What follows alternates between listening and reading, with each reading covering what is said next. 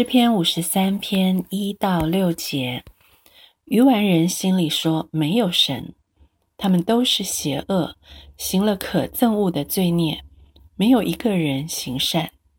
神从天上垂看世人，要看有明白的没有，有寻求他的没有。他们个人都退后，一同变为污秽，并没有行善的，连一个。”也没有作孽的，没有知识吗？他们吞吃我的百姓，如同吃饭一样，并不求告神。他们在无可惧怕之处就大大害怕，因为神把那安营攻击你之人的骨头散开了。你使他们蒙羞，因为神弃绝了他们。但愿以色列的救恩从西安而出，神救回他被掳的子民。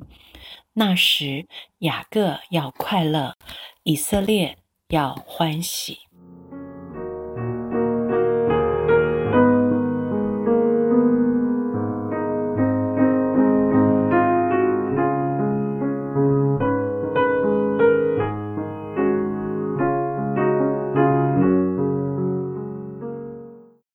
谁是又愚昧又顽固的愚顽人？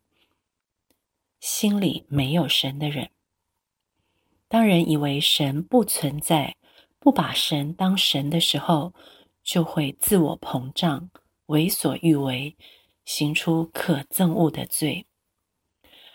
然而，人最大的邪恶，人所能犯下最大的罪，不是别的，是不明白神。不寻求神，不求告神，是心中没有神。心中没有神的愚顽人，是愚笨到没有知识吗？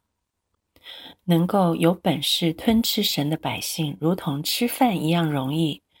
显然，这些人是有地上的知识，但是却滥用了神给人的聪明。愚顽人凭着自己的小聪明。仗着心中没有神的愚昧，就能够畅行无阻吗？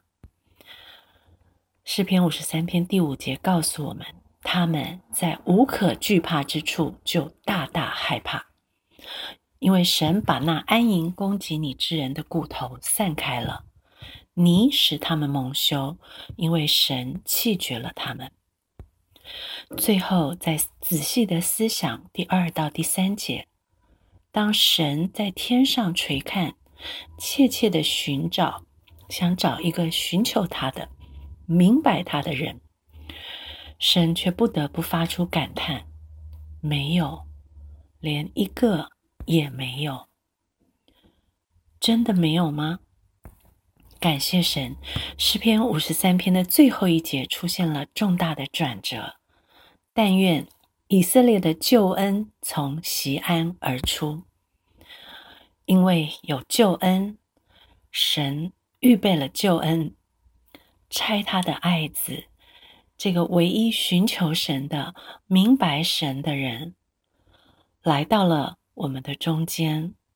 他从西安而出，使整个世界的剧情骤然急转，使原本被恶掳去。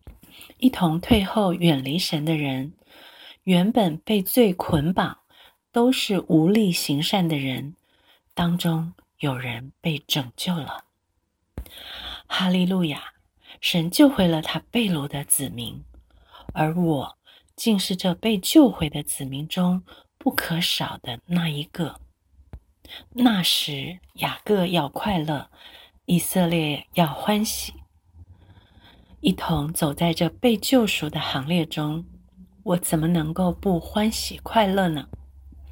那时，就是这时，在我每天的生活中，我真的享受救恩之乐吗？